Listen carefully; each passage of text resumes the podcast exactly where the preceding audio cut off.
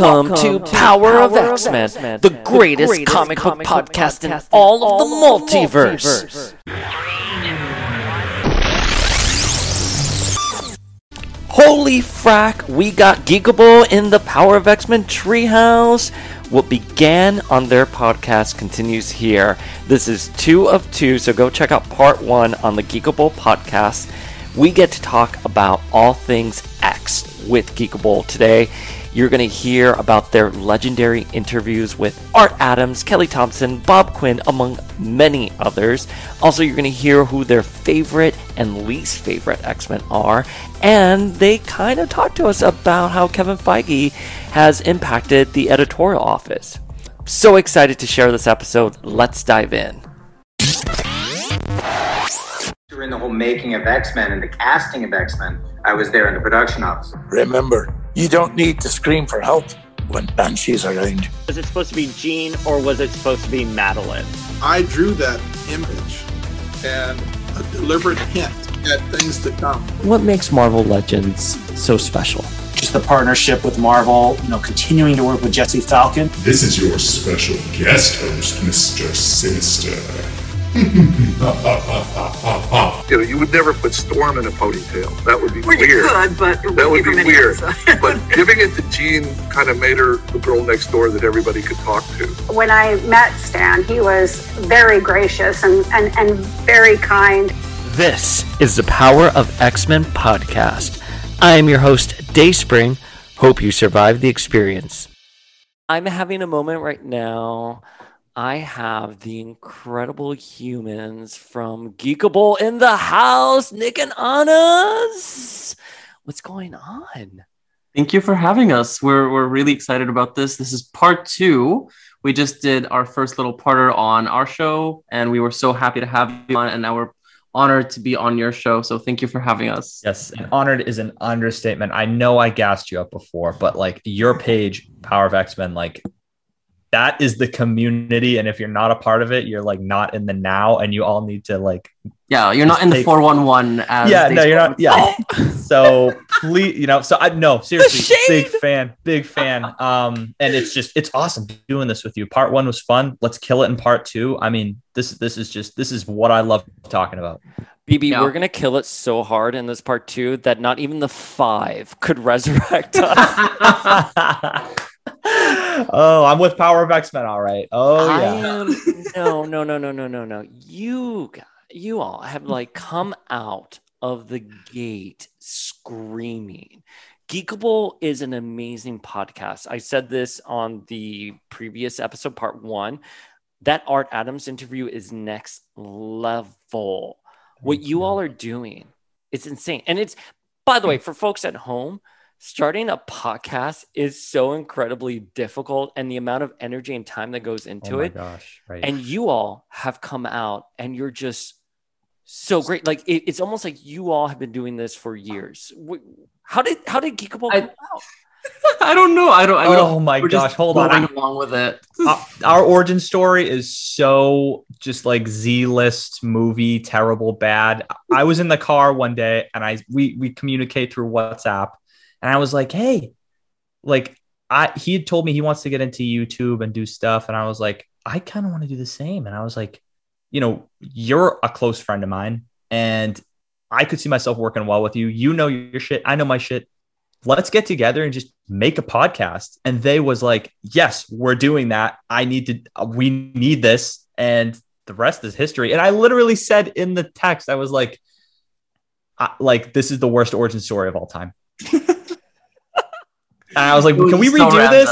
Can we redo this?" And uh, but anyway, that's you know we we talk all the time, and uh, it was only a matter of time. We, you know, we had these comic talks for every once a week. We'd sit down and just talk about comics and you know what we liked and what we didn't, and so that's how this kind of manifested. You know, it's it's been great. We do our mini reviews. We call each other up. We have like an hour long conversation where I'm just like, walking around the house and being like, "Oh, did you read this issue? Did you pick up this issue? Oh, you're not reading Unbeatable Squirrel Girl. What are you doing?" And then just... that is no it. one ever. that is yeah. I, am a huge Ryan North fan, so oh, don't come for me. But yeah, we, we we would just these calls over and over again. And we were just like, we should just broadcast this at this point. Like we should just have it be out there. And then the ball just kept rolling. I reached out to, um, you know, Bob Quinn, Sina Grace, Maureen Gu, and it just, the guests just kept coming. And I'm like, how are these people saying yes? We're nobodies. We're no one. We're literally just starting out, and these amazing creators are saying yes to us, and it's mind blowing. And today we just managed to get Christopher Sebela to get to come on the show, and we're so excited. so excited for you all. But no, I, I would never say you all are nobodies. Like the podcast is incredible. And we've had Sina Grace on a few Mm. Yeah. times. Yeah, we saw. an amazing human. Oh my gosh, nicest person. Oh, Oh my gosh. nicest. That's what makes the show special. It's meeting people like yourself and just building the sense of community, and it really like rises us up. And it's just Yeah. it's just a feel good culture is really what I bo- all boils down to is what I would call it. You know. I mean, Well- as as comic book fans, we're all like kind of like on the outside. Really, we're not like a huge community. We're we're getting fewer numbers, so it's nice to have this and meeting new people who are just as passionate about the things that we are, and just becoming friends with them and getting to know them better. And yeah, so I'm just very thankful that we've cultivated this small kind of community, and it's growing. Hold up though. How um. did you all meet? Okay, uh, Nick, you can take this one. Okay. It was a dark, stormy night. But no, so I wish it was that dramatic. No, so uh, and Anas and I, we we um, you know, we both curated an app of about I'm gonna throw a number out. I think it was like eighty thousand users. Yeah, we got to around eighty thousand users. Yeah, which was, What was the very name of this good. app? What was Uh. Comics Amino. Hmm. I feel like I've heard of it before. Yeah, I was gonna say you. I feel like for some reason you probably would have. Um, but it's it's it is a great app, and uh, you know it's continued on into other things. But um, you know what really made it special was it was indie comics, DC comics, Marvel comics, any kind of comic, people making comics, people making art, just all kinds of fun, goofy stuff. Um, and unfortunately, uh, you know, we worked on it for a great time. Uh, you know, I would like to think that the work we did on the app was was great. We really helped the community. Yeah, we, we really you know? did. Yeah, help we went above and beyond. Yeah, we, we we put. I mean, I was in university back then. I had so much time on Me my too. hands. Yeah. I literally had this entire thing called comic industry game, where it was like a five week long challenge where people would have to like participate and come up with stories and pitches and art, and it was like a whole thing. And I had so much time to just sit down and write all that up, and it was all on my oh. phone. I yeah, good times. I had Good I had so much time. but yeah, but long story short, basically, um, they started funding Marvel Amino instead of Mhm. Comics Amino. Hmm. Um, yeah, sad. Um, and so that uh, they pretty much kicked us in the dirt, and um, and uh, it just started really going downhill. People weren't using the app anymore. Yeah, people were We're like out of a migrating to. Marvel Amino because it was more active and their content would get more appreciation and support there, so they felt more seen. And so Mhm. everyone just migrated to Marvel Amino, which grew up, you know, grew amazingly. And I'm, I have some Yeah. friends who still use it, and the, you know, it's a great app. But Mo- Comics Amino did suffer the consequences, and it got to a point where we had like barely any active users left. Mhm. Yeah, but I know. So Yeah. that's the origin. That's the tragic origin, and we just stayed in touch through Instagram and stuff because you can stay in touch these days. Small world. We never met in real life. I Mhm. am originally from Syria. Nick is from Boston. We've literally never met, but we've we're, I would I consider Nick to be a clone of mine. How often do you all talk? Every Curious. day. Every I would say, day? I Yeah, would say every single day. We're in constant communication. I would say. I know his time, the time difference. So I'm like, I'm, I text him in the morning. I'm like, okay, he's gonna reply like 2 p.m. when he wakes up. Mhm. Yep. What What is one thing you have learned from the other? I'm curious. Ooh, I I like know. these questions. That's my. oh my god, My, yeah. that's my like Oprah these. question. You're on Power of X Men. There are two things we're known about on Power of X Men. One, I am a drunk, and two, we ask Oprah questions. We ask the deep questions. I like the Oprah question. I like that. Yeah. I'm gonna. I'm. This is something to remember. Um, one thing I've definitely learned from, uh, you know, and us is is just appreciating, you know, all sorts, mostly indie books, because I I'm I'm you know I'll fully admit like I'm pretty much all Marvel, like 99% Marvel. Um, Okay. and so you know he's opened up my eyes and definitely made me a more well well-rounded person uh like just in in general because indie stuff really opens your eyes Yeah. and you know you've really done that and i'm so thankful for it like I, i'm so appreciative of the fact that you've done that so so sweet. um, Nick has also really grown my knowledge in terms of Marvel because I read a lot of indie stuff and I haven't, you know, I haven't always had access to comic books coming from Syria. I just could, whatever I could get my hands on, I would read it.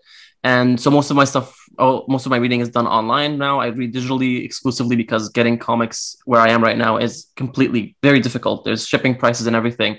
So Nick is always there to fill in the gaps with like characters that I may not be familiar with or storylines from the past. Nick has read like so much stuff from the 80s and the 70s and the 90s where I was like not really that big on. So I always get Nick is my reference point to everything. He's like my encycl- encyclopedia. Oh, I love that. so wait, let me let me ask a more general, less Oprah y question. what is your favorite era of comics? And Anas, we can start with you. Uh, gosh, uh, this is controversial, but this is because maybe maybe it's the era that I grew up with. But I would say like early two thousands, early aughts. Like that was when I started getting into comics and reading on a weekly basis. And so I I, ha- I have a soft spot for that era. So when you say early 2000s, do you mean Morrison or do you Grant mean Morrison and New X Men? That's when I got into it. Astonishing X Men, Joss Whedon, who is very problematic apparently. Oh. Uh, but I enjoyed that run. You know, Kitty Pryde sh- phasing a bullet through Earth was like the Was moment. big? Well, when Emma is like, um, I can help you, Kitty. I can help you, like, not Yeah. be afraid. And Kitty is like, No, I'd rather feel it. Are you disappointed in me, Miss Frost? And sh- and Emma says, Astonish, Miss Pride. Mm. But yo, I I interviewed Joss Whedon when I was at Wizard. He is a dick. No, Like no. I'm so I have come to terms with Astonishing X Men. I loved Astonishing X Men when it was being published. Me too. Joss Whedon ruined it for me when I was at Wizard, and he was a major d bag to me. what did he do? I have a bad experience with a creator that I am don't mind sharing, and I am happy to share oh, after, oh well, after this. that's going to be the next follow up question. yeah, well, so I talked about this with the Wizards uh, podcast, and I'm actually doing a Wizard reunion in I think a week. Oh wow! But what happened was I was given a script to ask Joss Whedon. So the way it worked at Wizard, or at least specifically for this interview, was a clipboard went around with the entire editorial team, and you list all the questions you want to ask a creator. Previously, I had pitched an idea of like the ABCs of Joss Whedon. And the senior editor there was like, "Oh, let me see if I can get Joss for this. I'm going to talk to the publicist or no, Sike. I don't know who, who who he was talking to, but so they were able to get Joss. I had mm-hmm. the interview It was my pitch. I was not senior enough, but it happened that it was. And one of the questions that I was given in my script was to ask Joss about Wonder Woman at the time because it was rumored that he was going to be writing you know, and directing Wonder Woman. So I asked, who would you cast as Wonder Woman? I think that was a question, something like that. And Joss got so angry. He started saying something like, Joss Whedon angry, Arr! Joss Whedon smash, like talking in third person as if What? the Hulk. I thought I thought BB was just joking. I was just like, ha, this is really weird. Like the creator of Buffy, the creator of like, I don't know, if you- Firefly. the Firefly, you know, did Blade, Blade? Yeah. Dollhouse, like Astonishing X Men is talking to me in third person as if they're the Hulk. I'm like, I don't even know how to deal with deal with this. But I was like, ha ha ha, and then we moved on in the interview. Well, the Oh next day, next day, I found out they got really angry. He complained about me to the then uh, X Men senior editor Nick Lowe, who I was friends with when I worked at Marvel. And I tried to get a job in the X office back then. so Nick Lowe got really angry and was like, Well, Paul Flores, like, why was he the one doing the interview for Joss Whedon? He's like this 22 year old kid. And so I, I, there was an editorial meeting where they had to talk about me and like, it was really contentious. So, Oh. Fuck you. I didn't even ask a contentious question. It was like just a natural God. question to Uh, ask someone. Right. I was gonna say maybe you said, uh, but no, there was. The only thing I can surmise about that experience was that maybe I just was so green. I was like probably very timid and very respectful. Where I was like, "Oh, Mr. Whedon, what do you?" I I would never have said that, but something like that. But um, I don't know. Maybe I was very timid. Maybe my timidness came across as being a little bit more arrogant or standoffish. But You never know, but you know, knowing you, I'm definitely giving you the benefit of the Well, doubt. I, I, Oh, yeah. well, I, it's, I- I'm a little older since then, and I refined my interview skills. But um, wait, Nick, I want to hear I want to hear what your contentious story is with the creator. It's actually with someone who has a a a, a reputation of being an amazing artist and creator, but also other things. Um, so you know, I want to throw that out there if you're a fan of this person, of course. Oh God. Um, but I was I I had met uh, Rob Liefeld. Oh. oh, okay. I've heard this story. Yeah. I, Say yes, no, I I- know where this is. yes, say no. Yes, You- um, hey, amazing person in the industry. I- I'm not taking anything away from the things he's done. He's he sells books. His name sells books. He's put in the work. Yeah. Yeah, he's done his dues. Um, but I was at a con in Rhode Island. I'm from Boston. For those of, of you listening, I'm from Boston, Mass, born and raised. But um, yeah, I went to Rhode Island Comic Con. Oh God, I couldn't even give you a year. Uh, I don't know, but we're just gonna run with this. Probably five or six years ago now. And I was with my brother, and we were in line, and we knew he was going to be there. So my brother brought his first appearance of Cable, and yeah, great book to be signed. And um, and it was a second printing too. It was just kind of like a. He was like, "Yeah, I'll get it signed, sure." So we went. I brought like some issues of my Deadpool. He brought some uh, an X Factor. So we we came prepared to meet him. It was great. Um, so we were there, and he was like, "Hey, uh, him and his agent were sitting there, and we're like, yeah, hey, we have some books to be signed." And he was like, "Oh yeah, I just upped my price to seventy dollars per book." And we were like, okay, okay, seventy dollars per book. I was like, I can't really pay for that. This was like me six years ago. I was like, Ugh. so, um, we are walking away, and his agent was like, hey, yeah, we need, um, you know, we we you know, we beforehand that that wasn't the price, and that's why I was caught off guard, and I was like, oh, like, so my brother was like, hey, like, it was it was said that this was going to be the price, you know, is there why the change up? And um, he looked at my brother's comic. Uh, Rob looked at my brother's comic and was like, "You think I would actually like pay anything less than seventy dollars to sign your second printing?" Oh, And I was like, why? I know, very, very Oh, just insulting. I'm sorry. very insulting. Yeah, it was just it was just a bad moment uh, for everyone involved. Have you all been to one of his live streams or one of his Insta lives? I Never. stay away from. He literally has l- had people on and he's here like, oh, you say I can't draw feet? Ha ha! You know what? Fuck you, man. Anyways, so I'm selling this cover. You know what, man? No, I uh, I'm gonna block you. Let me find your name there. Ah, blocked. That's it. Whoa. Like it's Yeah. insane. And yeah, I'm Planet X Men and all those people, they are blocked by him. I saw. I you said that the other day too. That he blocks. He like will block people. Like he just. yeah, it's insane. You know, I I have I proudly eat my words with this. I have said I have liked his podcast. I think his podcast is very informative, but it's a very problematic, you know, creator. I eat my words because it's not it, it, it's not someone who has the best interest of every community member out there. Mhm. you and um, we are not the only people. I mean, I I've met others that have like met him and they've had like you know similar kind of experiences. Because at first, I literally he was like, I was like, this is Rob Liefeld. He must be having the worst day of his life. Like my brother was so mad, but I was like, you know, these cons, man, you know, they're stressful. I was giving him every benefit, and then I started learning, and I was like, yeah, this is just kind of how it works. You can only extend so much kindness to people before you realize that they don't, they haven't earned that. definitely. Yeah. So that's my story. Hopefully, and that's you know uh, maybe I did get him at a bad day, but yeah, that's my little story. so let me ask a, a more uplifting question. Let's let's change some tide here. I want to know favorite X character.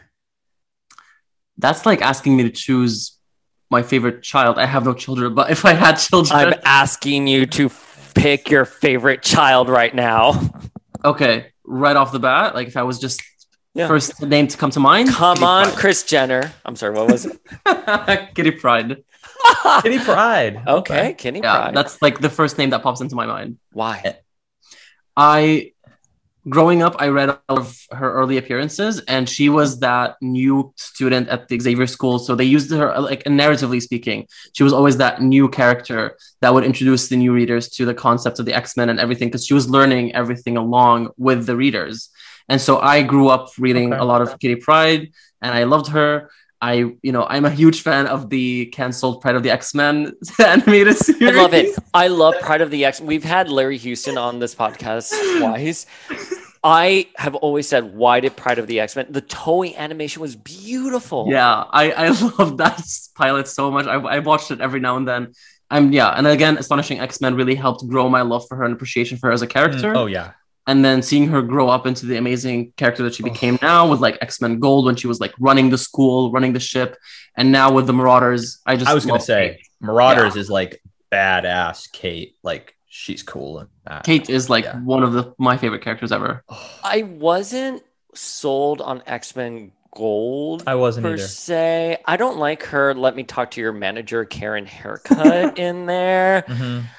And I don't know. For me, it's really hard to see a character like Kitty be the head of the school when you have someone like Storm who virtually has no plot. That was like my Mhm. only grievance with it. And I think the focus on the yesterday's X-Men, I believe that's what they were called, was was was was so prevalent that I don't I, I struggled to find Kitty's purpose. And then she was in outer space with Peter Quill. Yeah, I don't like that Yeah. era. I I, hate I was that. not. I Oh, that's no that's. one- I'm sorry. yeah, that's before. like that's that. before. I'm sorry. I'm getting my my history mixed up here a little bit. But I I love Kitty as the the young ingenue who knows more than everyone around them and she has been able to transcend sort of like these micropolitics that's why i think marauders works so well and i'm so Yeah. excited to see where she's going in marauders Me too.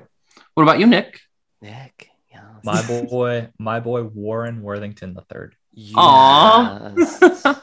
why The most because he's a beautiful he's an angel. He's a beautiful person, beautiful figure, beautiful just the wings, just everything about him. But he's so messed up on the inside. And it's just like this character can go anywhere. And it's just like you don't know.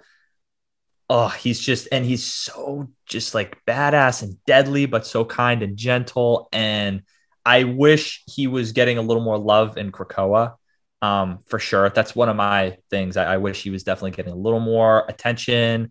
Um, and I, I just I I flock to the character, pun intended. what, what do you think of X Corp?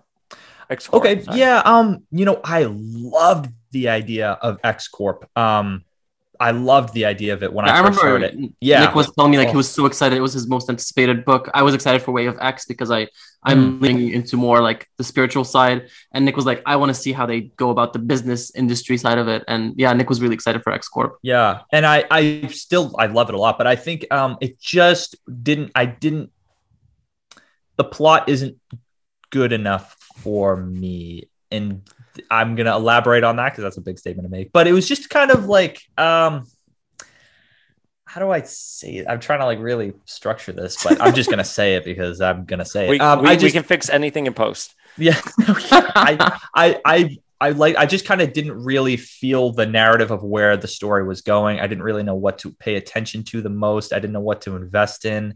You know, I, I see them and they're like flying spaceship, and I'm like, where or not spaceship? Yeah, spaceship. We'll call it Yeah. spaceship.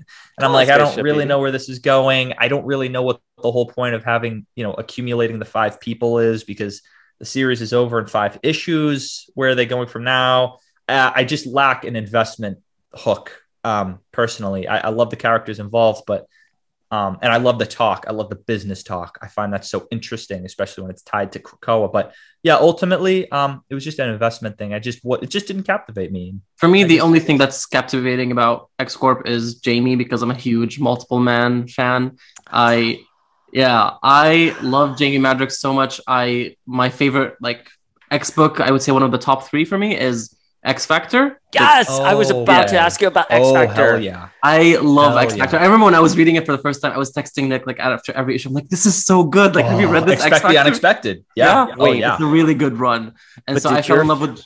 Did your face crack after Siryn had the baby? Oh my god! Oh my goodness, Face you crack of the century. yeah, that's that's a, such a good book, and I'm I'm so happy to see that so many of that like that era crossed over to Krakoa now with like Mm-hmm. Siryn and Polaris and like their history together. It's just really good stuff. So, what is? I mean, I don't personally know this, but we've mentioned this on our podcast that you love Maddie. So is Madelyne Pryor your favorite X Men character? I I like Madelyne quite a bit. My favorite X character is actually our God Queen, Jean Grey. I knew Of you were going to say course. that. It's I Jean knew. Grey, and I love Jean in the White Hot Room as White Phoenix, and that's such a contentious thing to say because technically she dead, girl, Yeah. she's dead when she's when she's in the White Hot Room. But I think I love Jean being emblematic of what being a mutant can do for a, an, an individual and where it can take them, and that she can ascend the the mortal coil. I Mhm. love Scott and Emma together. I think that's a relationship that's beautiful. Oh, thanks to Jean, who pushed them to be together at the end of New X Men. Here Comes Tomorrow. And I thought Phoenix and Song was a beautiful story. That being said, though, I would have liked to have seen more of Jean in the White Hot Room. We kind of got her back in Phoenix Resurrection. Mhm, Yeah. mhm. And you know, I'm curious about Matthew Rosenberg's perspective on that, but maybe maybe someone's going to ask him questions about that. I don't know. A little Oh, hint at a future Hint, episode hint. there. Cough, cough. Hint, hint right there. But I love I love Jean. Jean from a young age, I think, you know, spoke to me and and to give you guys a little bit more context in Yeah, the please. situation I grew up in in Miami. I was I grew up in Miami during the 80s, early 90s on Calle Ocho with my abuela. Like it was Mm-hmm. during the cocaine wars. Like my Dio, God rest his soul, was like transporting like cocaine, you know, Wow. like it was a really rough situation. And I could go to the comic book store with my primo and we would just collect the the cards. I've talked about this at nauseum, the Fleer Ultra cards, and we could read comic books. And my primo really saw the X Men as, as just heroes but I saw something a little bit more. I saw the mutant metaphor there, and all the mm-hmm. other boys that I had to, you know, go to school with, and you know, would talk about Wolverine popping his claws and like Cyclops shooting his laser. I saw Wolverine as a very tormented soul. I saw Cyclops as someone who couldn't control his mutant abilities. They saw Rogue as the babe, and I was like, no, Rogue can't touch another human being. How Yeah. lonely is that? So the X-Men spoke so much to me. And then when I got to Jean, it was this person who was perceived as the underdog, especially in the animated series, like very weak. Definitely. she actually she was actually the strongest among them. And she was so strong that she was able to ascend into the cosmos with the Phoenix. So it just, you know, little gay boy on Calle Ocho growing up in Miami, like it just spoke very profoundly to me at a certain point in my life. So that's Wow, I love that. thank Ah. you. I think that's why the X Men I think speak to a lot of us is because Oh. they do represent a lot of marginalized minorities, and we just we we we, we connect with that, you know, on a certain level, some way or the other. Everyone has their own um thing, and it just that touches a lot of Yeah. close. It touches it, it, it hits home for me too. I'm, as well. gonna- you know what? I'm going to say something bold real quick. And I always say this. Do you think there's a story out there for everyone that would get any person in the world into comics? I truly believe that. Yes, Ooh. I, absolutely. tr- I really do. I really do. I think if you're unfamiliar with the with the medium, it's there. There isn't that one book that's gonna get you into it because I've tried. Trust me, I've tried. I've I've tried so many people to get them into comic books, but if they, you know, if I think it's about growing up with the medium. And Kelly Thompson talked about this when she um, she had her little project where she would send comics to people of varying levels of experience with comic books. And she always found that the older you get, if you have never had much contact with the medium or knew how to read comic books, you would fail to enjoy them no matter how good the story is. But don't you think that what's so brilliant right now with the MCU, though, is that you don't even need to be a comic book fan to relate to someone like True. Captain America or oh, Black Panther The or Captain it. Marvel? Like the MCU has introduced comics in such a bold new way. And, you know, comic book sales, it's kind of hard to track them post pandemic because the number and everything that happened with DC and Diamond. So I can't really Yes. track them, but like comic book sales aren't as big as like other industries. Let's just put it out there. But That's the true. MCU, that's huge. And like there, I talk to people all the time who have never read a single comic book in their life, but they Yeah. are obsessed Yep. with Wanda, for example, Mhm. or or Black Panther or Captain America. And I don't know. So when you know, if, if we're going to pose the question, is there is there a story out there within the comic universe that can appeal to any reader? My initial reaction is to say yes. However, if we're talking about it about it in a comic book format. Yeah, I mean, listen, some people don't like to read. that's, That's- true. I, That's I true. used to, I even used when to they're say it. pictures. Oh yeah. Even when they're pictures. Yeah. You know what? I think you might be. I mean, I used to hate reading as a kid, and I would only like read comics. And my mom and dad were just like, "Just give him comics. Give him comics. He'll read them. Just give it to him." And so I would just chew those uh, wads of comics. And um, but I don't know. I I kind of stick to my guns a little bit. I don't know. I feel like there really truly is like you know all these emotional characters, and everyone's pretty emotional. I think you know there's an attachment that could be made with with anyone, but I don't know. Maybe yeah. I don't know. Um, I wanted to ask because you said you loved you the relationship between uh, Jean and Scott. How do you feel about the little triangle with Wolverine entering the relationship now in Ooh. Krakoa? I would Wait, wait, love wait. to know your thoughts on this. Yeah. Yeah. So I to be very clear, I love Scott with Emma. I think Scott and mm. Emma together work so well. I love the extinction storyline, the Messiah complex storyline with them rising together and, and saving mutants. How do I feel about the thruple relationship with Wolverine, Cyclops, and Jean? I love it. I think it is a tired trope that two men need to fight for the affections. Right? Of a woman. Literally fight. Literally. Get it out the door. Like, and by the way, you take a basic queer theory class in college. Basically, two men are fighting over a woman for a woman, and it's really them just having a hard on for each other, trying to one up the other guy. Like, so I think what they're doing with that. I did Hickman introduce it. Yeah, Hickman introduced Yeah, it. yeah. He. Like, I'm I'm all for it. I think it's it was very tired to see them, you know, go back and forth about Jean. Although there were some great moments, like I think during Schism when uh, Cyclops says, like, you know, she never loved you. You always scared her. And then Wolverine pops his claws and he's here, like, well, if she was here right now, who would she be more afraid of? Beautiful Yeah. drama. However, that being said, I acknowledge it's an antiquated way of telling a story, especially if we're opening up the comic book genre to a whole new generation of readers who are not thinking in those binary terms anymore. Yeah. So I'm I'm glad the trope is gone. All that being said, though, I want Jean by herself. I don't. I I want Jean. She's a how we- strong, independent woman. She doesn't need a man. but like Well, she doesn't How- need- When she was leading X Men Reds, that was exactly. Oh X-Men yeah, Red. that was X-Men. Red was such that was my great ne- book. next question for you. Did you like X Men Red? Because Yeah. that's yeah. I'm like my head is spinning, and I did not like X Men Red. I loved X Men Red. I Red. loved X-Men X-Men Red. was such a phenomenal book. It was Shout out Tom Taylor. Oh, I love Tom Taylor. Tom love Taylor. Tom Taylor. Tom Taylor, if you're listening, please answer my DMs. Hey, yeah, Tom Taylor, we would love to have you on Geekable. Tom Taylor is we'll do a just- crossover, next crossover idea. Yeah. But Ugh. I thought X Men Red was so great. It was an ideologically Mm-hmm. driven book. It was a, I think, the foundation for Krakoa. So I, I love Jean in that capacity. I think in the Hickman era, I have some problems with Jean being in that costume. I know it's I supposed to hate that be costume. Well, symptomatic of her. yeah, there's gonna be there's a reveal about that. Well, not a reveal, but there's a reason for it, according to him. I don't really know what that is. But he's been saying that for two years. yeah, I know. It's like you gotta. I agree with you. I agree. You gotta I really do not lay like it that out there. I don't just- think anyone does really. Well, here's the thing. So Jordan D. White said it was because she's rejecting the Phoenix. Fine. Um, Hickman said it's because oh, why would she be wearing that? Think about the last time she wore that. right, right. When Which- yeah, which was when though. Was Pre-Phoenix. pre- okay, that's what he's. That's what he means because that could mean a number of things. That's why I was like, really, that's the kind of like thing you're going for. But, But if they're gonna say that Jean was has backed up because we know mutants can back up an earlier version of themselves. If you're Mhm. gonna say that Jean has backed up a pre-Phoenix version of themselves, it does not line up with the continuity we've seen, At all. especially in X Men, Yeah. Giant Size X Men, where Storm and Jean show that they remember the Inferno reunion they had. So Mhm. right there, that's post Phoenix, not happening. But like even from a practical sense, like I'm sorry, like Jean in Ten of Swords jumped into battle with all the X Men behind her. I'm like, girlfriend's wearing a skirt. Like yeah, I no.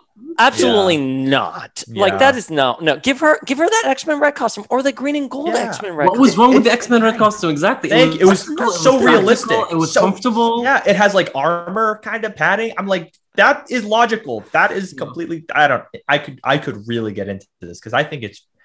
You're a warrior. She's literally a. Yeah. You know, like Daredevil wears padding because he gets hit. Like Jean will get does get hit and she takes it, but it's I yeah, I don't rant over, but yeah. Rant over. Wait, I have questions for both of y'all. So, Anas, what did you think of Elliot Page's performance as Kitty in Ah. X3 and Days of Future Past? I, I love Elliot. I've been a huge fan. Like I, I've watched most of his stuff growing up, and I, as a fan of Kitty Pryde, I mean, I was not as big into the comics back then when I was a child when X when X Men: The Last Stand came out, and and like you were a child. I was Some of us are drinking age. I was yeah. I think I was like what nine when X Men: The Last Stand came out. I was about to say, I, I yeah, Yeah. I was I was like nine. I remember watching it for the first time, and there was that makeout scene with Wolverine and Jean Grey, and my mom had me cover my eyes, so I was that young. What? I'm sorry, I'm making you feel old. I'm so sorry. no, it's totally fine. I love it. I was like, ah, I was in college. I drove two hours with like a wine box cooler in the back seat just to go see it. But yeah, I loved Kitty in that movie. I loved the pink in the in the black costume. I loved her relationship with Bobby Drake, and she, you know that was part of the reason why I ended up growing, you know, growing attached to that character, wanting to read more and more about her, and reading more comics with Kitty Pryde in them, so I could learn more. So fan of Elliot as Kitty. Mhm. Okay. And then my next question for you, Nick, is Ben Hardy or Ben Foster as Angel? Hardy. Hardy. Why?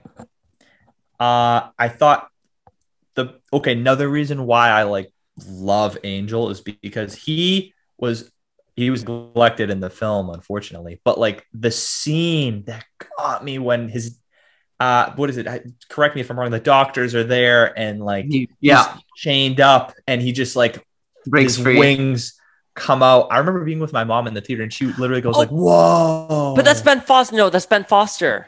Oh my god, I'm sorry. Oh my god, I'm a fake fan. Wow. Oh my no, god. I'm always wrong. I'm always wrong. I know. I, I seriously. There's nothing like, wrong with being wrong. there's- No, no. There's oh my god. Yeah. Nothing wrong with being wrong. But anyways, continue. I'm sorry. But yes, no, no, no. That in that moment, I was like, okay, that's like he's finally kind of like accepted who he is. Like this is that's power.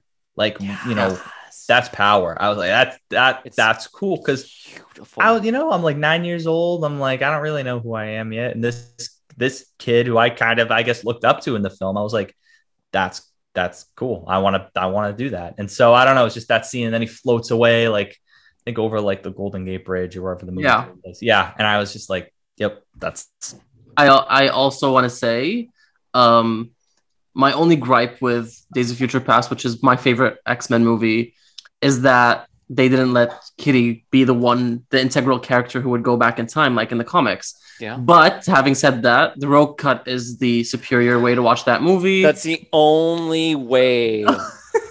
the only way to watch that movie, simply because Kitty was there, had a bigger role, and we got to see Rogue. I love when Anna Paquin walks in and Kitty is there with Wolverine, and Anna just like t- touches Elliot, and Elliot falls over, and Anna's like, oh. And then like sits down and grabs Wolverine. She goes, "I know, Logan. I'm here." I was like, "Yes!" The only thing that I hated about the Rogue Cut is that I was expecting because we know Anna Paquin can play sassy Southern after True Blood.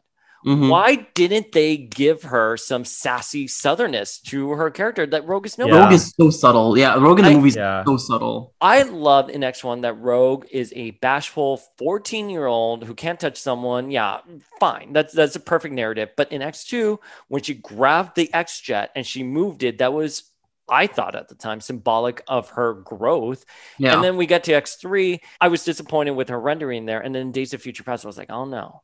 Anna Paquin has been doing True Blood. We're going to see Sookie Stackhouse, but with mutant powers. And they didn't. They didn't give us that. I, I was so disappointed by it. There's there's Yeah. so much in the X Men movies that really didn't live up to what the fans wanted and what we wanted to see. But in all, in all, they did help a generation of people get into X Men and fall in love with these yes, characters. me included. Yeah. Me included as well. Like X Men One was my introduction to comic books. Like I talked about Oh, this really? before in our yeah in our second episode. That's how I got. That's how I. It was my first superhero movie. I was watching X Men One on the TV. It was like the, the thing that got me into superheroes in the first place. And I was like, I went to my brother and I was like, I need more content. So help me find the comic books because I know they exist. And he ended up like downloading illegally a bunch of comics for me that I ended up reading. That's funny. But we didn't have any comic book stores in Syria, so I had like that was the only way that I could actually read comics. Yo, what was the comic book scene like? There is no comic There book was scene. no comic book scene. Nope. There in in my culture, comics were never a thing. There are hmm. comic magazines, but they have like original stories and characters like Majid. But yeah, X Men superhero stuff that doesn't exist in Syria. I did end up getting a chunk of Arabic comics like that were translated. Um, when my aunt went to Dubai, she ended up bringing me some like Superman, some Batman, some Sonic, and some Archie, and I would read those over and over again. Yeah. So those were those were like the first physical comics that I ever held in my hand, and I I've, I've read those until like mostly the pages were like grayed out and ripped. But That's so yeah. yeah.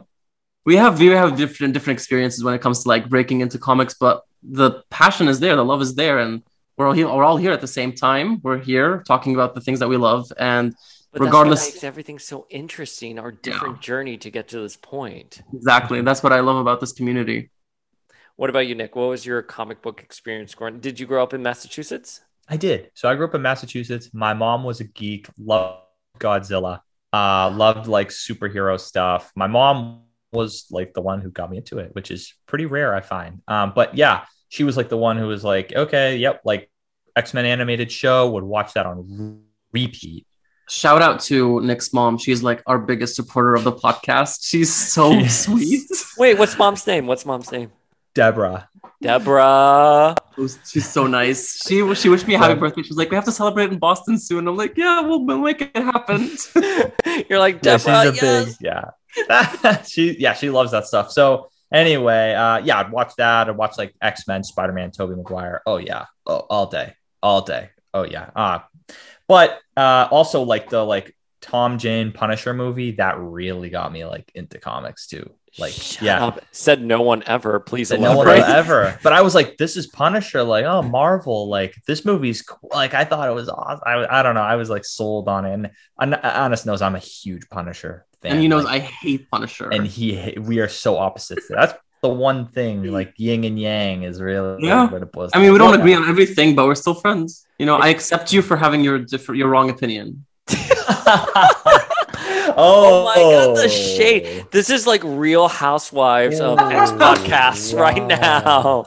Wow. So Nick, No, how do you uh, feel that Anas hates all of the characters you No, there's if there's one I'm thing the we Danielle on- of the pod of the Yeah.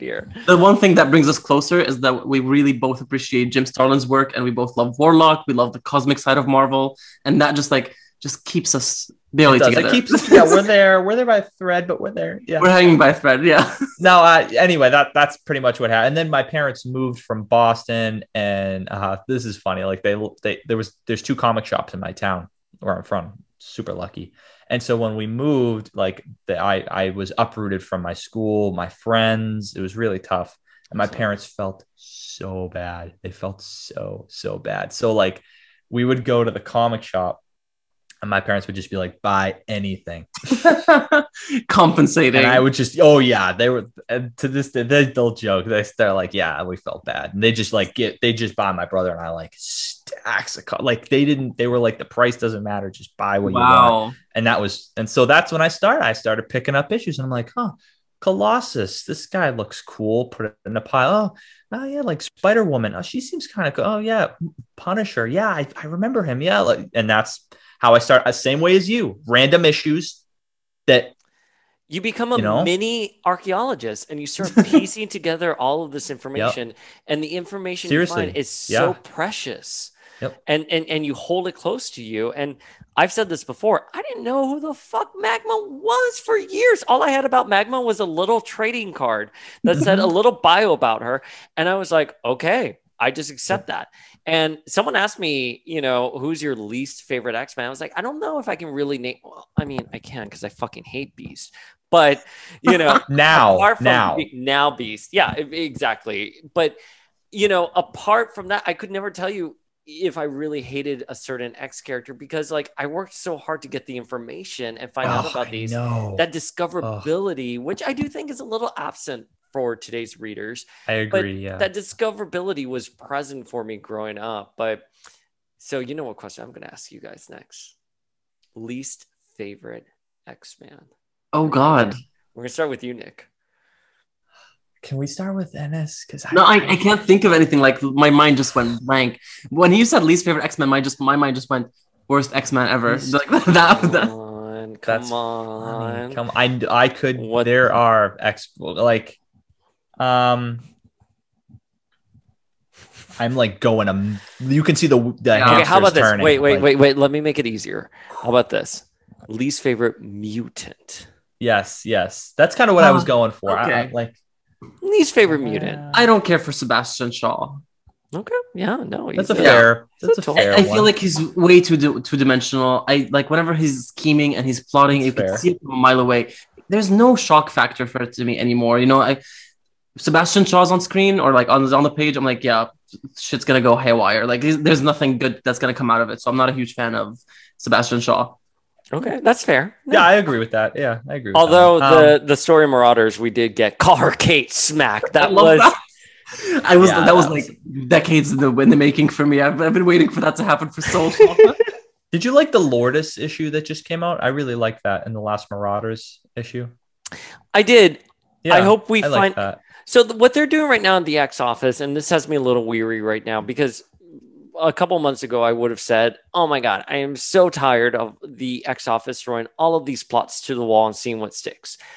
After speaking with Si Spurrier, Mhm. I believe he said that the term now in the X office is called Claremonting, which is everything you do as a writer, you're doing it as well for future writers or for another writer to come in Ah. and mine that that that story. So Heard you say this. you know, with with Lourdes, I really wanted Lourdes back. I actually, God, I used to be such a hard ass before the pandemic, and now post pandemic, all I do is cry. I read, you know, the the Hellfire Gala issue, the classic X Men story where Yes. Lourdes died, and then that scene between Emma and Shaw, where Emma's like, I haven't thought about her in such a long time. I cried. I really wanted her to have like a big present story. I love that she's still alive. I love the story that they, they Yeah, the Kingpin Yeah. and all Yeah. this. King- That was Oh, like, okay. But wait, that was Emma, cool. you're you're and I maybe you guys can explain this to me. Emma literally said, "I'm going to take you to a really good man." I don't know if she was being sarcastic. I don't know if Kingpin is supposed to be a good man underneath everything, but Lord Lourdes literally literally said, "I don't want to trade in one Shaw for another." I that is my impression of Kingpin. Kingpin, That yeah. being- that being said, I love the Netflix rendition of him where he most certainly is not a monster in the way that Sebastian Shaw is. But is he supposed Yeah. to be like that in comic books now? I I don't I don't follow enough Spider-Man. My little brain can only take so many comic books. I don't read enough Spider-Man to know is he being portrayed, is he being rendered as more of what we saw in the Netflix series? Because then yes, I can agree why Emma Okay. taken Lourdes there. he has his moments. He does care about New York. He cares about power, obviously. But recently, in the like the latest Daredevil run, he did save Hellfire Kitchen. He did. Uh, sorry, Hell's Kitchen.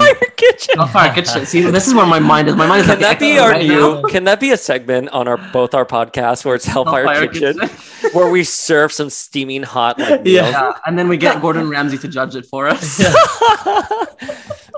so yeah, Hell's Kitchen. He did. He did help save Hell's Kitchen, and he has his moments. He's not entirely like irredeemable, but he's a pretty bad person, I would say. yeah, he's a terrible person. Yeah. He's a, yeah.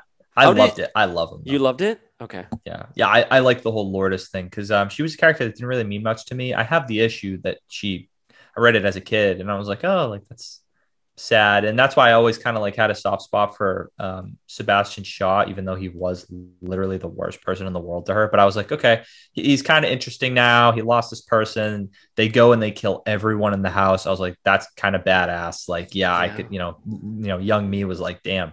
Um i don't know. Yeah i guess that was yeah i mean I don't know. I liked it, but yeah, that's just a little thing, a little thing that you know that pays off as being a reader for so long. They Yeah. kind of call back to stuff like that. I liked it too. I mean, for the record, I liked it. I just wanted I want to see her in the present. So I don't know. Again, I don't know if they're Claremonting or Mhm. if there is a larger story with her Coming. on the horizon.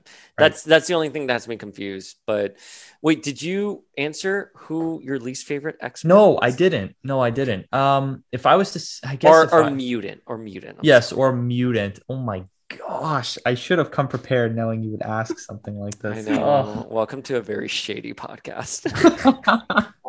oh my god, least favorite mutant. Uh gosh, I'm really um. Can we come back to this, please? Because I have so many that I'm always like, ah, I don't like when she shows up. Oh, why is she in this book? Oh, why is this? I'll give you an answer by the end of the Hey, Spring, podcast. you put us in this tough spot, so it's only fair. Who is your least favorite mutant? Beast. Fuck Beast. I fucking hate Beast. Literally. Oh, I'm sorry. Durr, I'm Hank McCoy. Where did I get my PhD from? Nowhere. No one knows where Hank McCoy got his PhD from. He just showed up one day at the Avengers after they did like what a TV commercial where they're like, "Oh, anyone who wants to be an Avenger, come." And Hank McCoy, of course, has to insert himself because he's never met a team he doesn't want to be a part of. and literally, he just shows up and he's here like, "I'm a geneticist." Like, where did you get your PhD? No one knows. Show me the No one cares. receipts. Yeah, exactly. Yeah, sorry. it doesn't check out. It doesn't Yeah, check he was, out. He showed up to X Mansion as a as Hank McCoy and as a what what what checks out 13, 14? Yeah, like something That like check that. Like out? yeah, teen. Yeah. And I, I know where he went. He grew up in Illinois. He went to wherever for his undergrad. Sure, sh- sure, sure. But you know, then let's fast forward a little bit. He literally was useless during the 90s. Like he tried to find a cure for the legacy virus only to kill off Zaddy Colossus. I'm sorry. Like, Uh, no, no, fuck you. Like, and, and, and he should have found a better way with that. And then don't even get me started on AVX, where Cyclops, you can disagree with Cyclops, Yes. but Cyclops is one motive was that he wanted to repower the mutants. He wanted that X gene back. He was fighting for the survival of an Yeah. entire species. Mhm. He does it. He activates the X gene in the end. Well, Hope does. I'm I'm sorry, Hope does. Hope activates the X gene in the end through Cyclops' work. And Cyclops is then held in a camp. And literally, Hank McCoy comes in and he goes, Oh, Cyclops, you've destroyed everything for these new mutants who are emerging. And Cyclops is like, What do you mean, new mutants? Like, Hank, there are more mutants you need to tell me. And Hank, Hank begrudgingly says, like, yeah, you were right. There are some new mutants, whatever. and Cyclops is so happy. And and we talked about this, I think, on on uh, Planet X Men's feed. Cyclops then goes like this because he's so happy, and like Beast can give a flying fuck about that. And then Yeah. he brings back the time displaced X I Men. hated Oh, that. I hated no that. one likes that. That lasted way too long. But those should have been a poor kids. Here's the thing. You literally go to a teen gene, a girl, a, a literally a 16 year old girl, and you go up to her and you're like, oh my God, look at you. I didn't think it was going to be this hard to see you.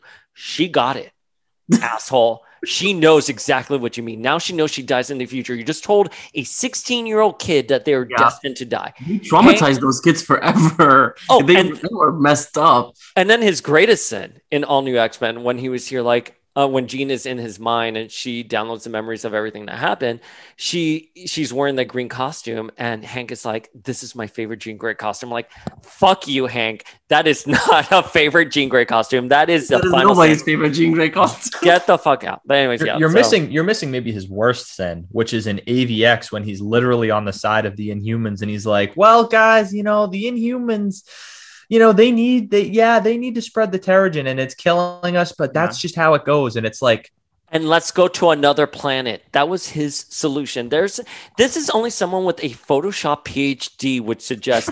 let's just move to another planet.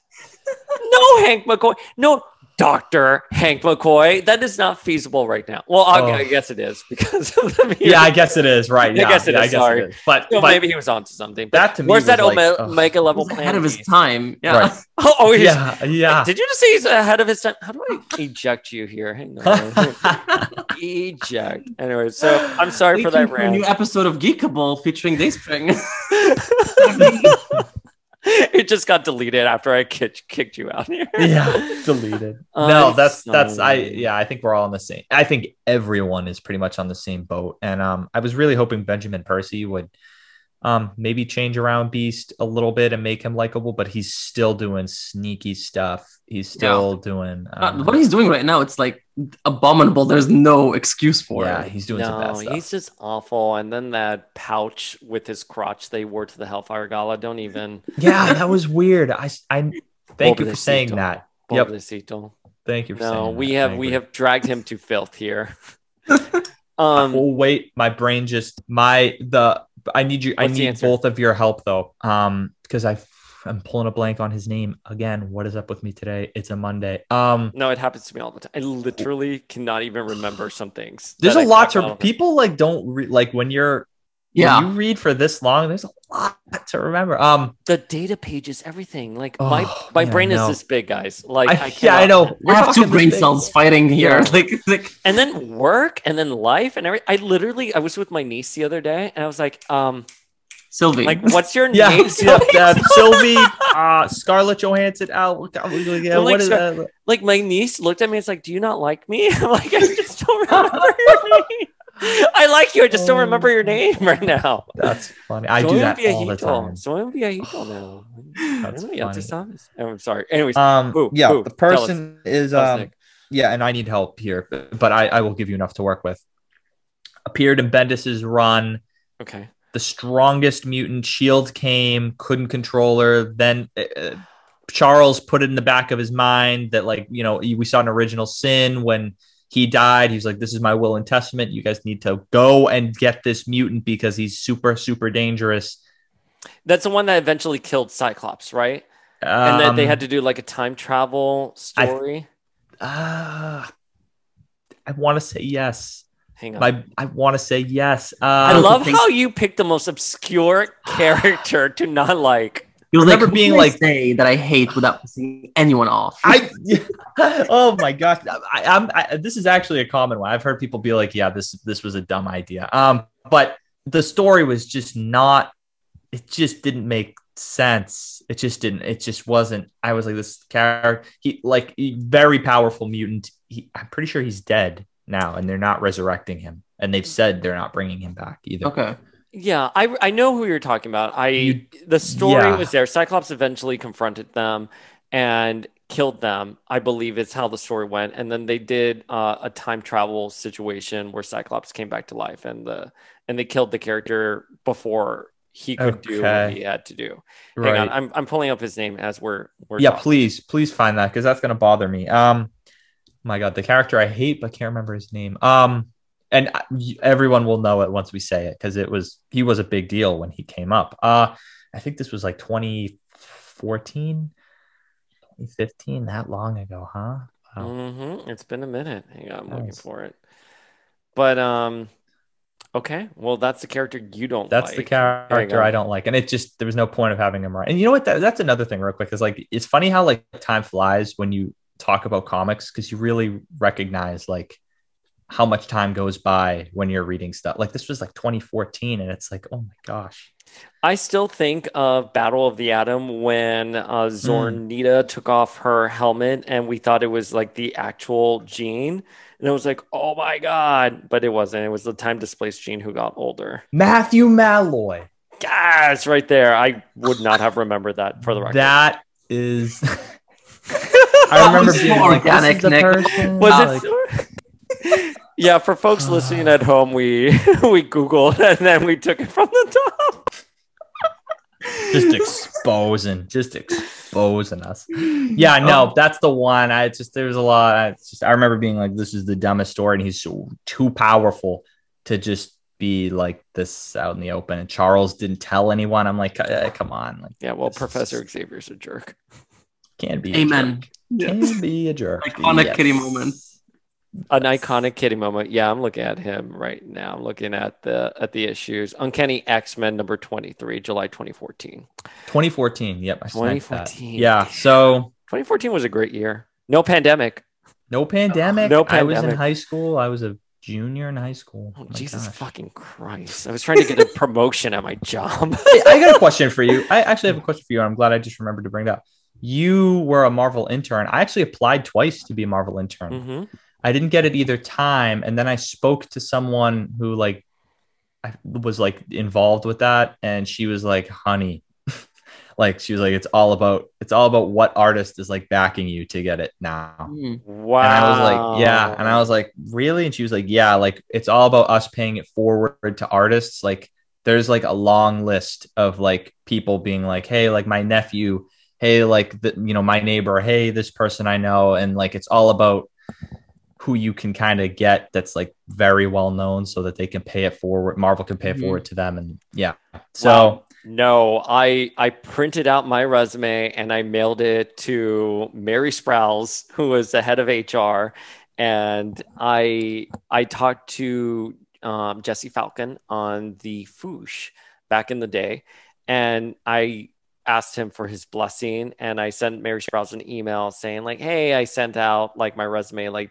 Three weeks ago, just want to confirm you got it. I was talking with Jesse Falcon about all the various opportunities that a Marvel internship can bring someone. I was very interested in it. So I got that pretty, pretty straightforward. There, there was no Yeah. one, you know. I, were you not- there with Donny by chance? Um, God, I don't, I don't know who Donny is. Oh, Donny Cates. Donny Cates. Oh no, no, no. You weren't okay. I was wondering because I, I was wondering if, if maybe that was the case because that would have been funny. I so I love business. I I'm a huge huge huge like fanboy when it comes to numbers and business models and everything. So I worked in the publishing sector. I wasn't in specifically the editorial. team. Editorial. I Yeah. see. I was I, see. technically my job was editorial but it was more publishing business but i wasn't an artist or or anything like that and it was a great time and and it was i learned so much from that and i took that and i went to wizard because organically i am a writer but i'm not i'm not like a fiction writer i'm not like a comic book writer i love nonfiction i love writing articles and essays and stuff like that so um I, I took a lot of great stuff from there, but it was a great time. I that's back when they had their offices on Fifth Avenue. Yes, they went through the change two years ago. I think. Yeah. Yeah. And I there was oh, Or a someone who was who sat by me. I sat next to the fabulous Flo, who used to be Stan Lee's secretary, and Flo, was Flo, rest in peace. Yeah. rest in peace. I was heartbroken. She she gave me. I'll show this to you guys next time.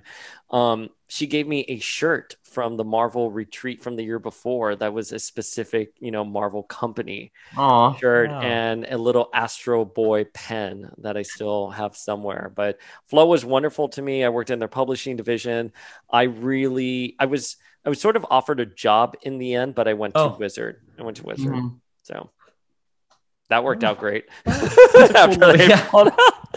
That's a cool little origin. That's a cool little origin story. But wait, okay, I have two more questions before I let Yes. you you all go. One, what's one comic book everyone should read? One Any and, and let me be specific. One X-Men comic book. Okay. Everyone should read past, present, whichever. Oh, God loves man kills. Boom. There. There. Boom. X Factor, Peter David. Oh, yeah. And you know what I love about the X Factor Peter David is that they were the only ones who dealt with the fallout of House of M.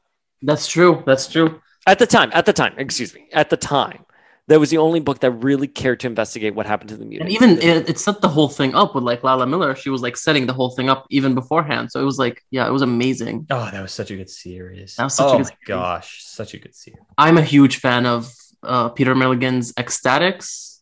oh yeah, That was such like an obscure, you know, unique, different X Men book. It was so funny and so dark at the same time. I, I- if anybody's like, interested in something like that, it's I would recommend them X-Statix or you know, it was X Force in the beginning, but then it relaunched as Ecstatics.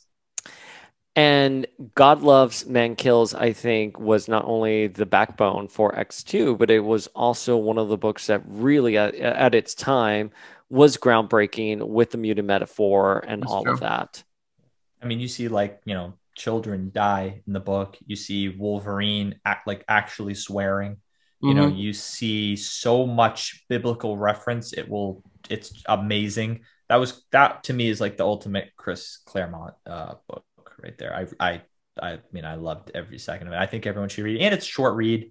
Um, but yeah, that to me, I, I mean, and that's probably an answer you probably hear a lot. But it really is like to me the pinnacle. It is a quintess- of, like, quintessential X-Men. X Men.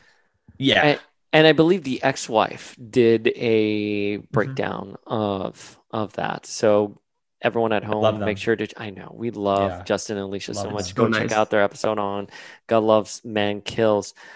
All right, final question. I know precogs aren't allowed on Krakoa, but I'm going to ask you to put on your Destiny helmet right now. Where do you want to see the X books going forward, especially since we have Trial Magneto, we have Inferno, and we have Onslaught Revelations? Where do you guys want to see the books go? And we're going to start with you, Anas. Uh, okay. I'm correct me if I'm wrong. I don't keep up with the solicitations as much as Nick does, so I don't know what's getting canceled or what's continuing. I would love to see the Marauders go and be space pirates. Wow. You know, have them be like the link between Earth and Arakko. Have them, you know, be the new Starjammers for all I care. Just, I would love to see Kitty Pryde back in space doing her own thing and just leading that team of space pirates. That would be so much fun for me to read. That's a hot take. Yep. That is a hot take right there. There you go. Um, the new X Men team. I know that they've spoken that they want to do a Hellfire Gala every now and then, and they want to rotate the, the team of X Men. Um, so I'm, as of right now, I'm not huge on this team. I love the first, the number one, but I am looking forward to seeing where they're going to go from now on in the future teams and uh, incarnations of the team. Um, who would I want to be on the roster? I'm not sure. When the whole voting thing started, Nick was so mad at me because I voted for Boom Boom. Who did you vote for? Um, wh- who did we vote for? We so we were doing Generations of X at that point, and initially I wanted Sam because Sam, I felt Oh, at the time was someone who would fall in line, Mhm. and you know, Krakoa was full of all of these people like Sinister who had their own agendas and were not servicing the Oh, Krakoan yeah. government. So I was like, Sam would play ball, whether you like Sam or not. Sam would play ball. But then we got Jeremy Ratchford, who was the actor for Banshee uh, from the Generation X TV show. Wow. And so me and my then co-host, who's who's who's who's been doing a lot of gen- uh, excuse me, Power of X Men episodes recently, we switched our beat to Banshee, and I think our slogan was "There's no need to scream when Banshee's around." You did a Love campaign- that. You were I know. for Love we went and we went to. I love Banshee. We went. We went on smearing campaigns with some of the other accounts. It was so much fun. It wa- hopefully it was all in good fun. I don't take any of it. I don't know how you no, all no, are. I, I don't no. take it seriously. People have literally come up to me and like, I fucking hate Jean Grey, and like, oh, I'm sorry if that offends you. I'm like, "Uh, I'm fine. like, it's an imaginary character. I know it's a, people forget. yeah, People that's you. Yeah. It's not an attack Oh, on me. God. Uh, no, I love Boom Boom. I have been obsessed with her since I read her in Next Wave. She is. I such a- love Next Wave so Thank much. you. Thank you. I love Next Wave. Do I have the trade here? I I, I have the trade somewhere here. I love. Ne- I want to do an episode on Next Wave. Yeah, we should do an episode on Economics Okay. Next Wave. It's such a good book. But yeah, I was like, if we get a version of Boom Boom that is like uh, just one percent close to what she was on Next Wave, that will be a hilarious X Men book. And so I voted for Boom Boom, and Nick was very disappointed in me. Nick, who did you vote for?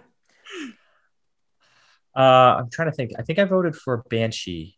Oh, Um, good. good. Yeah, I voted for Banshee. I, I Banshee's been a badass since Phalanx Covenant. Um, I mean, he was just that. I loved Banshee in that so much. Well, our main argument with Banshee was that Banshee came back during Necrosha and has literally said nothing. Yeah. Like I think he said, "Oh God, Emma, Scott," you know, when he was in Necrosha, then disappeared, came back during Remender's, and then had a couple like cameos here and there. Yeah, he was in Matthew said anything. Rosenberg's like Dazzler, Banshee, Colossus, X Men, Yeah. but Astonishing X. Was that what it was called? Yeah, Rosenberg, I think, was Uncanny Disassembled. Wait, wait was Banshee in Astonishing? he was in Astonishing X Men. Yeah, wasn't Wh- he? With Phantomex. Oh, you're right. You're Yeah. right. yeah. Dr. Um, but yeah, no. I anyway, I voted for Banshee just because I haven't seen him be a badass in a while. I know. I like the idea of tempo, and I think Gerry Duggan wanted tempo. That's Yeah. my thought. I think Gerry Duggan wanted tempo. Well, Banshee and Tempo are going there. If I could go back in time, I would vote for Tempo. I think I, it makes. But here's the thing: someone Yeah, like I Tempo, I, would just too. assume they would give Tempo a spot because her power is practical. I mean, literally, it's just so practical, practical. so X Men worthy, right? Yeah. like way more than like I don't know, not that I'm tossing shade, but like more than Sunfire. Like, Yeah. come on, you know, I'm Yeah, not- you know. Sunfire's pretty. Bit... I like Sunfire, but yeah, not a not a like my first choice for an X Man. But it, Yeah. like, here's the thing. Like, and I was saying this. Like, if you're looking at you're forming an X Men team, you do need to have certain like members fill a role. You need the smart, Right. you know, scientisty character. You need someone like blah blah blah. I feel like with the current X team, like, and I I don't think we've officially reviewed X Men the relaunch on this book or on this podcast. I'm not too wild about it. I didn't think it was a bad Really? issue by any No. any means, but it didn't have that spark that Hickman's, that even Excalibur, Howard's Excalibur, that Leah Williams X Factor. Like Yeah. whether I liked those books at a certain point or didn't like those bo- books at a certain point, I can't argue that there was a spark with, I don't know, with the relaunch of X Men. I was like, it's fine. I like that they have a mecha. Like you know, like Yeah. that was yeah, cute. yeah, And I love Jean. I'm a crazy Jean stan. Anything with Jean, I will consume. It was okay. My gripe was that when the day was saved, the reaction was not what I expected. The Yeah. people were cheering. I was like, this is not the Avengers. This is not Fantastic Four. This is not how it usually goes. I thought they were going to get blamed for what had happened, not get cheered on. And so I was like, okay, interesting. They're taking the X Men in a new direction. I guess people like mutants now that they're not on, you know. I, I I took that because like X Men, mutants, whatever, right now are celebrities, and we've seen that in the books a little bit. Like every time there's a gate, people are trying to take photos yeah, and stuff true. like that. Yeah, But like, that's also like a world power right now that is questioning the very existence of the human Exactly. existence. Exactly. And they're not supposed to be Avengers. They're not supposed to be the Fantastic Four. Maybe it's okay that people are still kind of like booing the X Men on some Yeah. level. I mean, we saw that the UK is cutting ties with them yes, right now. yeah. I, I don't know. It's I need again what is Claremonting and what is a story on the horizon. That that that's the that's the problem I'm having when I put on my thinking hat and I'm analyzing these stories. Yeah, I agree. And and to just fully answer your question, where would I like to see the X stuff go? Simple. Whatever's going to happen in Inferno is going to happen. It's going to change the X landscape forever. I truly believe that. When Hickman says things are going to change, things are going to change. Like he does it, and you know that's what's exciting to me. I would love to see Hickman. His next thing. I, I don't think this will happen. I would love in my little world to see him write a book about what Apocalypse and Genesis are doing right now Ooh. off in their world. Give that to me, not now, but right now, and I will put a good writer on that. Now that's a book right there. I, I would actually love to read that too. Yeah. Tell me that's that's a book. What about you, Dayspring? What what do I want? So I think it's been hinted at that a certain redheaded pretender is coming back. Mhm. In the Hellfire Gala, we saw Alex trying to talk to Magneto Yeah. about Maddie, Yep. and that who's in the background sipping her prosecco's Mystique. I think what's going to happen um, is that Mystique is going to try to resurrect Destiny. Finds Mhm. out that maybe the protocols for precogs are under lock and key that she can't even access, but she's going to come across the resurrection protocols for Maddie, and however she does it, is able to resurrect Maddie, and Maddie will lay waste to Inferno, or excuse me, to Krakoa Mm. via Inferno. And I think eventually Destiny will be resurrected. And I think when everything is going to be hitting the fan, I think mutant relations with the rest of the world, with Wakanda, because that's been hinted, hinted at, That with the. UK, it's going to be like a World War X situation. And just when you think nothing can get worse, Destiny's resurrected and they go after Moira. And I'm like, Wow. boom, right there. So You that's what? what I want. I think you're onto something because this last uh, New Mutants issue did show the bunch of kids try to resurrect Scout on their own. So they may be like showing us that it is possible if these kids can do it, then Mystique can crack the code as well. Yeah. So I think you may be onto something there. She, that Well- was that got me going. I- was, Yeah, I'm like when you said World War X, I was like, oh my god. World War X. And you know, I You may know what? had Coining that, you're coining it. If they end up going with that name, we're gonna. I'm gonna sue them. you heard it here. Yeah. That's that's cool. I just um They didn't know, get all the precogs. yeah. Ultimately, though, I don't want I don't want to see all this go anywhere. I hope Hickman stays for like a a Dan Slott run and just stays for a long time. Yeah, me Because too. I just because I messaged you about this the other day, and I said, uh, you know, do you think there's a slight chance? Uh, I, I messaged you from my personal account. You know, do you think there's a slight chance that this is the end for? Oh yeah, we talked about this. Yeah, and you were like, no way, and I was like, No, it would be a huge marketing push if this was the end. Yeah, I'm sorry, like that. That's just the way they would say. What began in HoXPoX will end now in Inferno. Inferno is a middle of the road story, and if they're Mhm. being coy about it, I think they're being coy about it because there's a book that has yet to be announced Mhm. following Inferno that Hickman's going Oh. to take over. Because okay, I, yeah, I think yeah. the solicitations are only out through October. October. yeah, Yeah. And I think Mhm. Inferno is supposed to be September, October storytelling. So I think November Yeah. we're going to get a Hickman, but Hickman has everyone under a unified system right now. They would be so stupid if if if it is the end of Hickman's run. Then I would say that is the worst business decision ever, I, I gotta and say, then horrible though, marketing. Horrible Yeah. marketing. I gotta say, if we're gonna get like introductions to mutants and X Men in 2023 in the MCU, they might just end Hickman's run and do like a complete relaunch just to get those MCU fanboys to read X Men comics and have them be accessible to them. Oh, Like oh. they did that with Guardians of the Galaxy, they did that with Inhumans, they did that with Do you know. Do you know? I, I agree wholeheartedly with you because they they have a knack of doing that. But you know, one of the, the, the questions I have failed to ask, and I'm so sorry to interrupt you, but I think it's something we should ask ourselves. You make sure that we ask some of the creators and like people working at Marvel right now. How has Kevin Feige's role with Marvel editorial impacted the way they're We, producing? we right asked Kelly Thompson that. We asked Oh, Kelly and we asked um Way of X Bob yeah, Quinn. Bob Quinn. oh. We asked if Yelena Belova's inclusion in the current Black Widow run was influenced by the fact that she was going to show up in the movie. Mhm. And she said that they're, you know, the higher ups know stuff about the MCU, but the the, the team of writers on the editorial doesn't really know. So they just roll with, with it.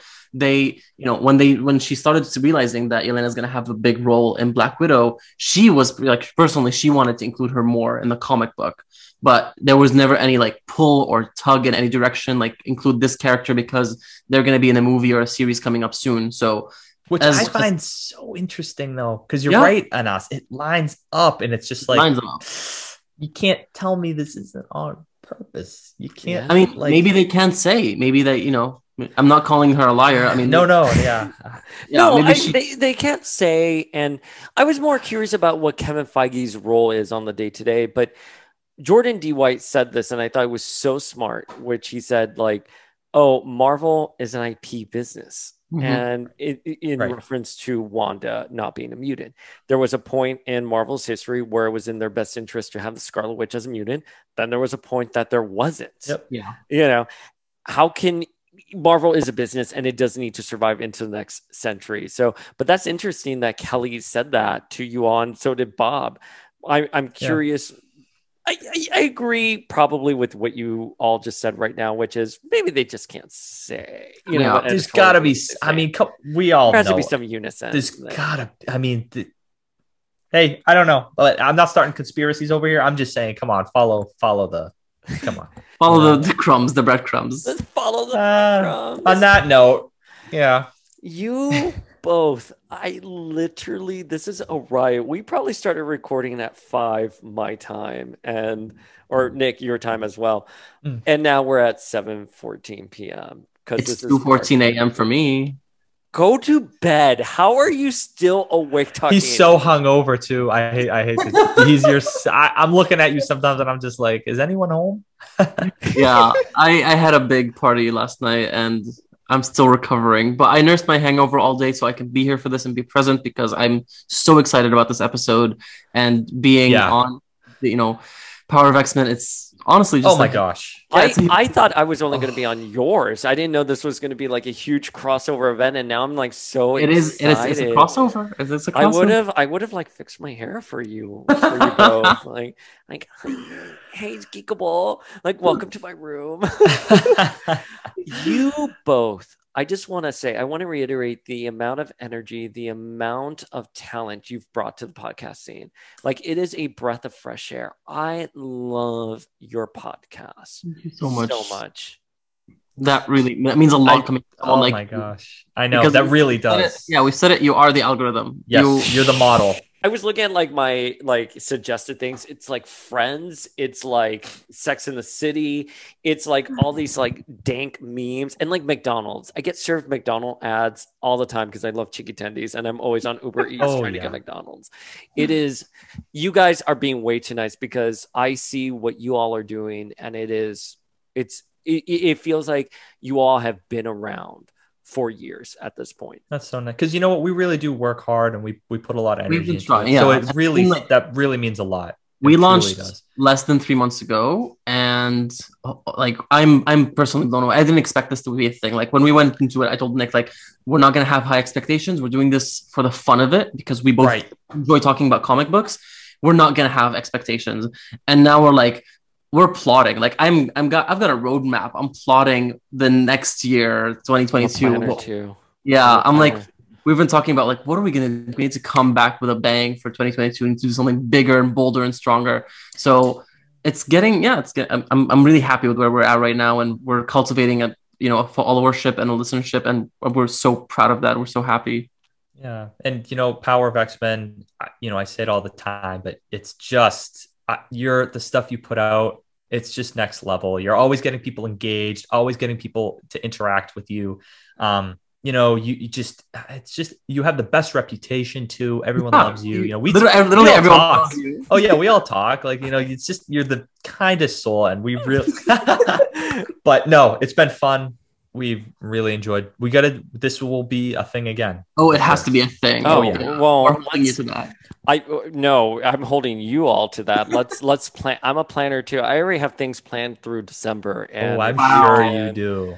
I am just I can't believe I had you both on Power of X Men. I love Geekable so much, and I know people in this community love you as much as well. But for those who probably haven't joined your orbit yet, where can folks at home find you all?